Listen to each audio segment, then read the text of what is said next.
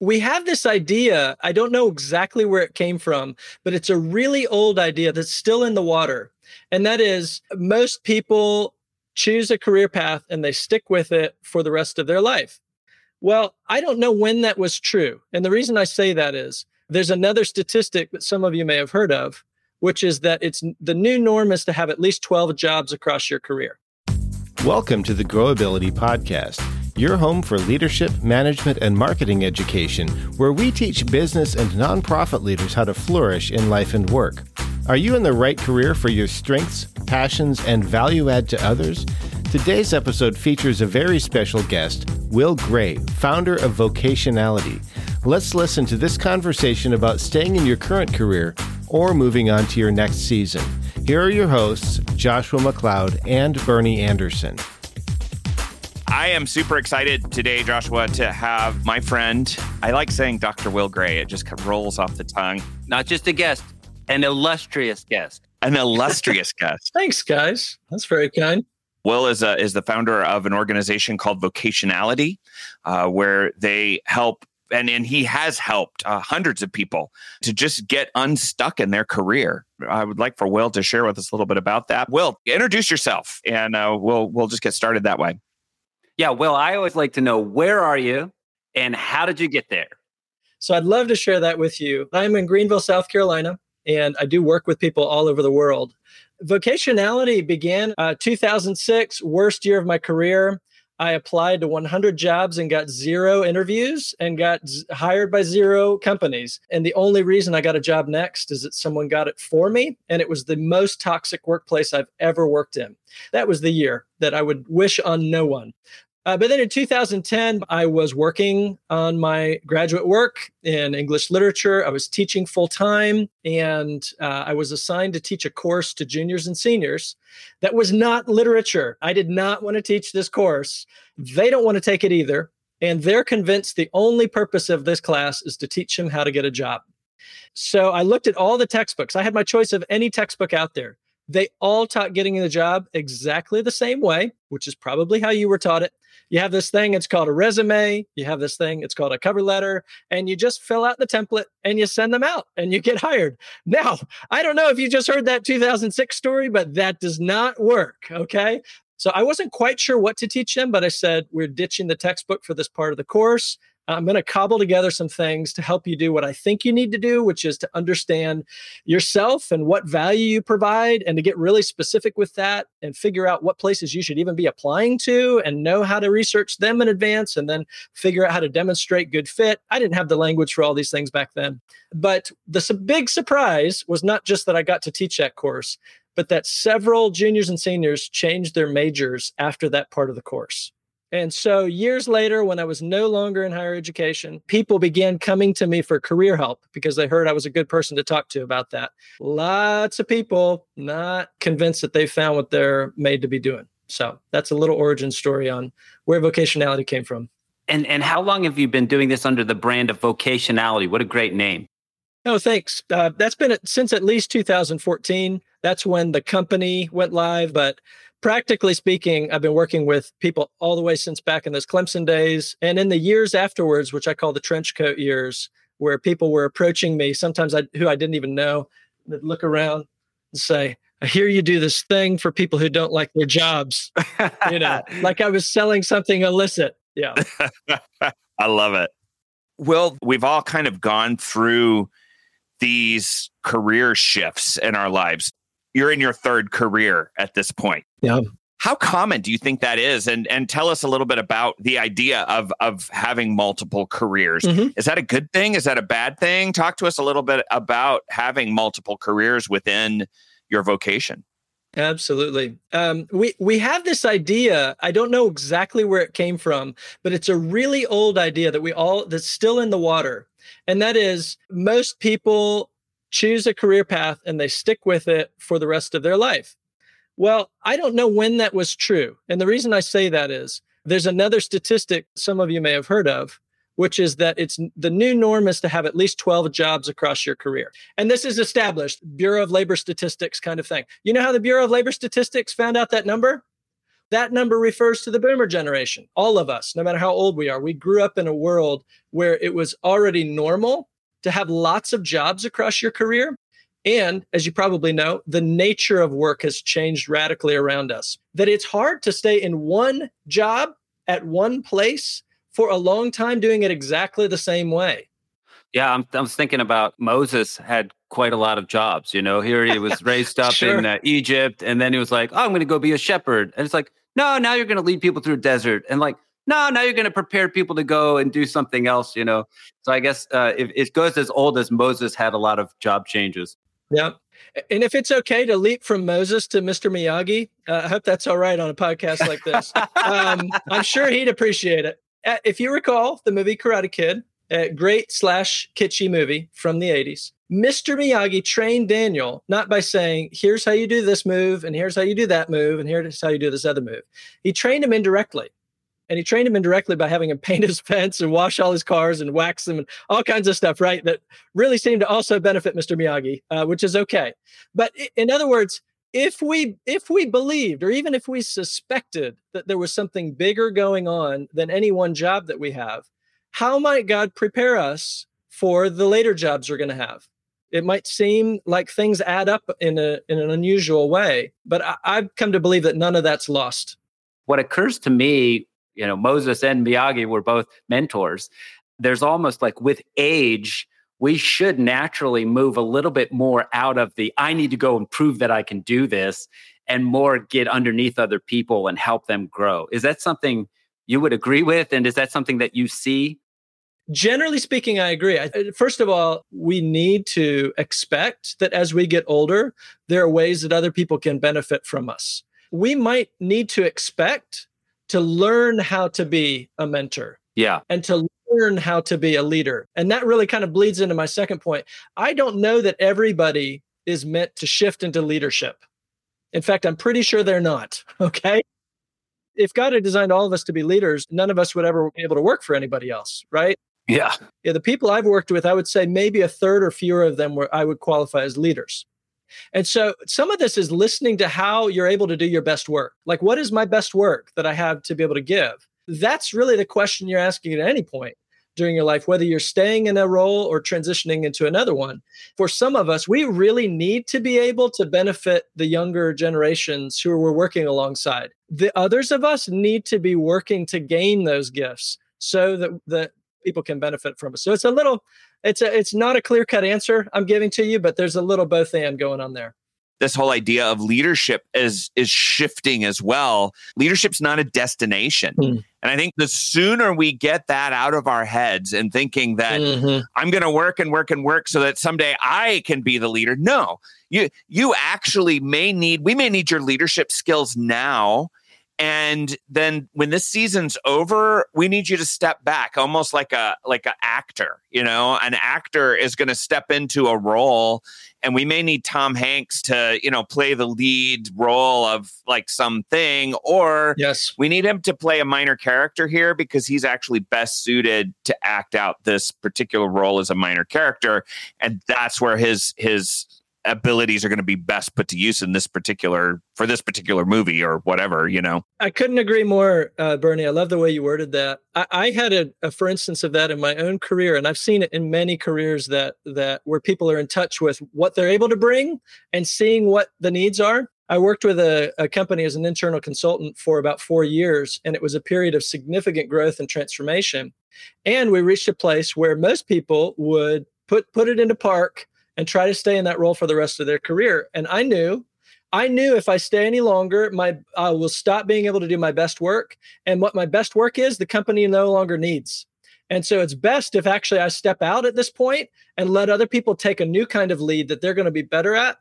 Uh, in other words, if a job comes to an end, that does not need to look like a sign of failure to anybody. It can look like a sign of triumph. Like uh, what I was here to accomplish happened. And I'm so grateful. And you're so grateful. And how can we give each other a high five as I move into the next chapter?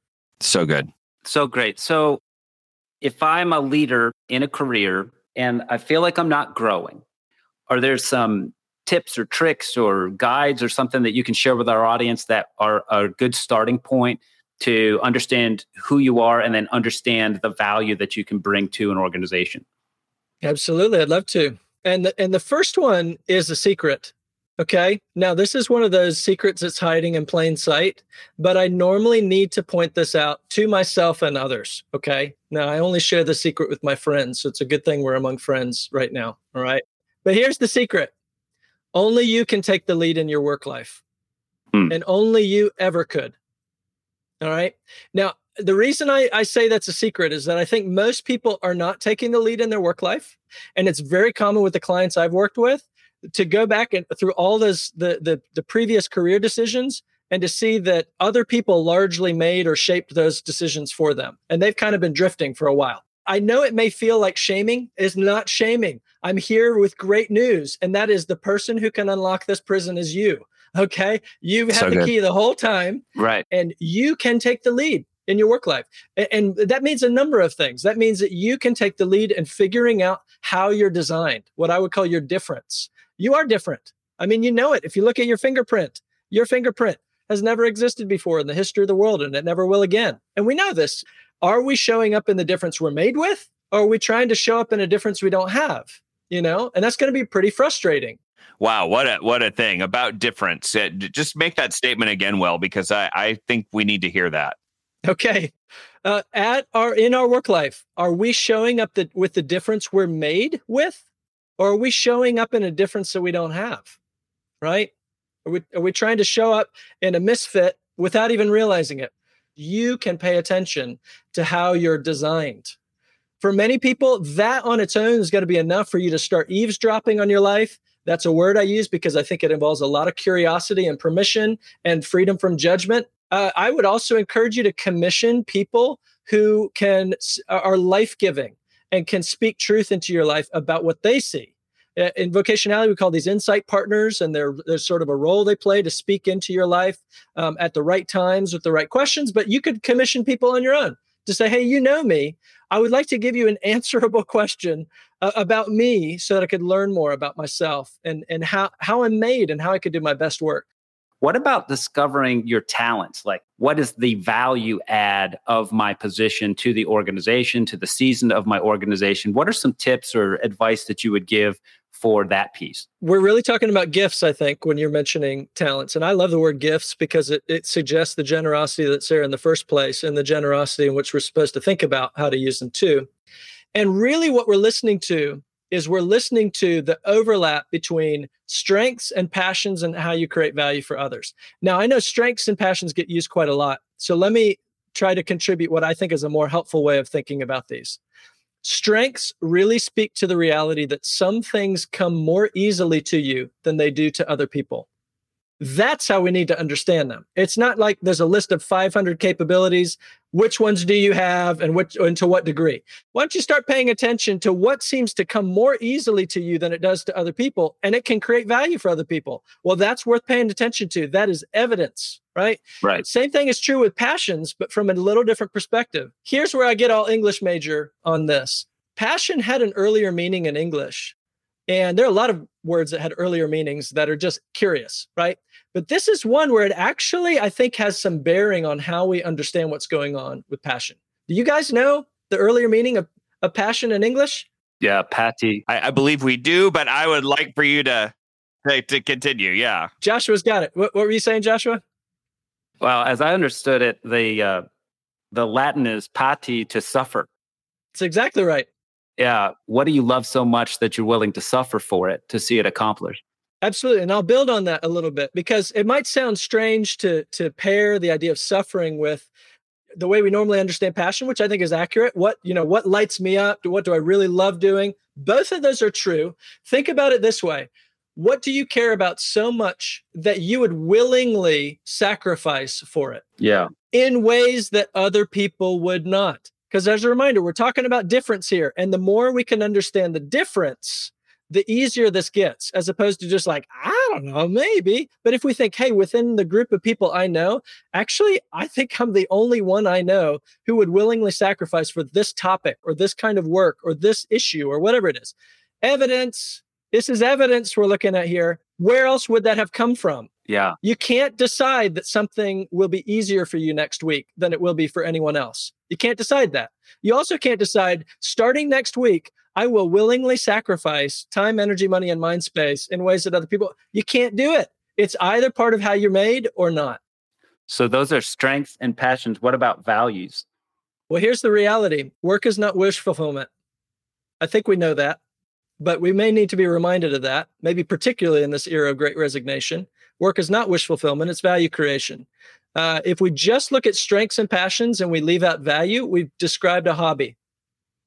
It's not work, right? A career is for work, work is for value that other people experience. But this it's got to have the lens of value toward it, or we're not no longer talking about work. I, I don't know, Bernie, if you would agree with this, but I think is a key to what we do at Growability. That value add has to be habitual. It's not just something where I can show up and be exceptional and then, you know, kind of not have not add any more value for the rest of the week. Like value add is how do I add value on my worst day? If I if I'm sick and I'm tired and I show up, can I still add value? Well, that's what that's the kind of career that you should be in. That's so true. I'm curious about something that I'd like to I think kind of segue into just briefly here while we still have a few minutes. Everything that we've just talked about is so good. I mean, thinking about work from this sort of big perspective of where is it that I'm going to kind of fit into the world? Where is it that I'm going to provide value?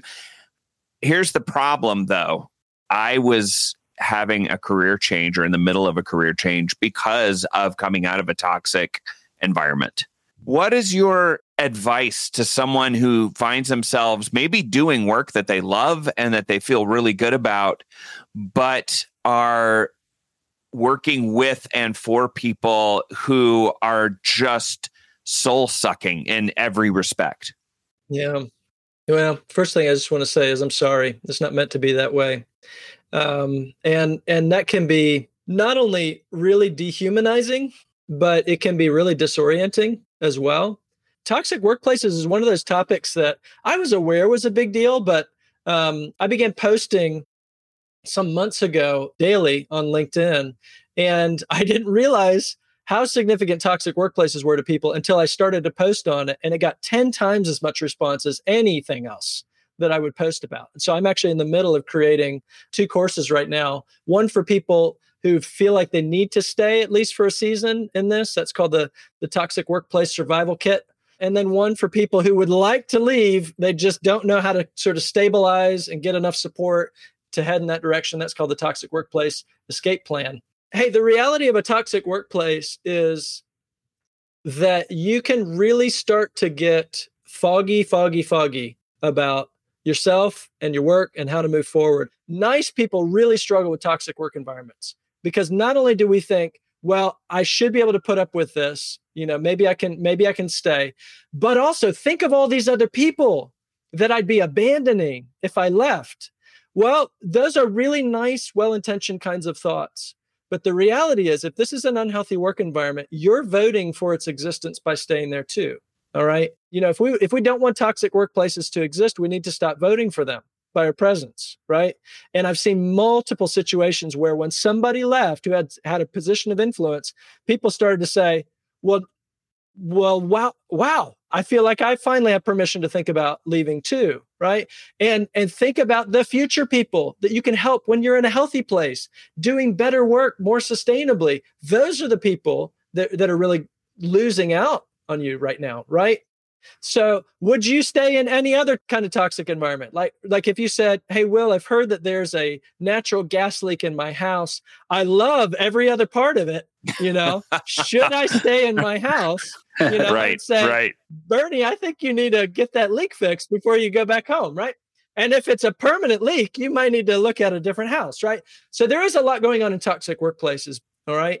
But this is this is kind of next level stuff. So it may not be for everybody. What kind of environment do you think God would put somebody in if he wanted to grow them in being a health giving person or being a safe person or having influence on people who have been hurt and have brought their trauma, their unfinished generational wounds into the workplace and are working it out through other people? Who who might he want to grow in that area? Well, maybe you, if you're in a toxic workplace, right? Now, that sounds like the exact opposite thing that you may want to hear right now. And it, it may not be that you're ready for that yet. You may need to stabilize, you may need to get back to health yourself. But whether you stay or whether you leave, you've actually been given a painful gift, which is the opportunity to grow in a way that you would not have chosen. But that can be super helpful for people in the future. Or maybe even you become the kind of leader who has influence on those who are in an unhealthy place themselves and are able to create a space where they can grow as people. Wouldn't that be incredible? Now, how would you possibly get there if you weren't, you know, willing at some point to cooperate with that thing that was outside your control and grow too through the process? Wow. I love what you're saying there. If you can endure the environment that you're in without it like tearing your soul apart and you have the the wherewithal to be able to endure sometimes staying in it is actually shaping you into who you need to be for leading others in a future season. That really makes me think of uh, King David. Everybody know hears about David and Goliath, and they're like, "Oh, just David, he's going to be a great leader. Look, he went and he conquered the big giant." But then, for the next like decade, David was chased around by King Saul in deserts he was working with vagabonds. He was continually under threat. He was continually uncomfortable. But what prepared him for ruling the kingdom was not taking down the giant. What prepared him for ruling the kingdom was being chased around by a jerk. and and so if you can just take the punch and you're Rocky Balboa, it's like okay, his his fighting strategies you know not, not the best in the movies. Uh, okay, that's that's you choosing to take a punch. Different than I walk in and I get punched in the face and there's no block and there I can't take the punch. There's a huge difference from taking a punch and being punched that you can't block. Yes, absolutely. Well, and it brings us full circle, doesn't it? Because your current career is the culmination of everything that you've done up to this point. Some of that career capital is being able to take punches, right? Some of it is growing in your gifts, and all of the things that we've talked about that that kind of bring you to the season that you're in right now. What would you say to someone who is right now, for whatever reason, looking at hey maybe i should i should quit my job and you know do something different. What would your counsel be to them if they're listening to this podcast with that in mind you know even right now as we talk? Yeah. So the first thing i'd say is you're not alone. I mean that in a couple senses. You're not the only one thinking through this right now uh, but you don't need to be alone in this either uh, whether that's gathering uh, life-giving friends in your own life, whether it's reaching out for help from me or, or, or some other resource that you have access to. Please don't be alone in that transition. And also, I would recommend that you build the bridge first. I really never recommend that you create unnecessary risk for yourself. Even if you're leaving a toxic workplace and you can't, you don't even have the mind space to, to move forward in a, in, a, in a healthy way. Choose what I would call a transition relief job, something that you know is a healthier environment. It's maybe less pay, but it's going to allow you to get healthier first. Don't create risk for yourself. And, and I really think that you may need help. And if, if you need help, great, ask for it there are a lot of people out there who want to help you. I want to help you. Um, but please take heart. And what's going to happen next in your career can benefit and get unlocked by your ability to enter that next chapter and to take the lead in your work life, even if you don't know completely what it looks like yet. Well, how can people best get a hold of you? The easiest way is at vocationality.com. You can watch a free training. You can take a free checkup to see if you should stay or leave your job. You can set up a free advisor chat if you want. If you're on LinkedIn, I post there all the time and I'd love to connect with you as there, there as well. Yeah. You can also pick up Will's book. It was great called Rediscovering Silence. And uh, you can pick that up on all the places where books are sold. Will, you you're bringing a lot of courage with your work. We're so delighted to have you on today. Thanks for your valuable time and the valuable insights that you've brought. It means a lot. It's my pleasure. Thank you for having me. And with that, we want to let everyone know that you're doing better than you think and you have more potential than you know. And uh, thank you for growing today with vocationality and growability. Uh, see you guys next week. We'll see you next week. Thank you for listening to the Growability Podcast. The mission of Growability is to equip leaders to flourish in their life and work by developing vision, rhythm, and community. To discover more ways to flourish in your life and work, visit growability.com and speak with a certified growability coach. Bernie and Joshua are also available for speaking engagements, workshops, and conferences. Subscribing to this podcast helps Growability equip leaders throughout the world, and we appreciate you tuning in. Thanks for growing with Growability.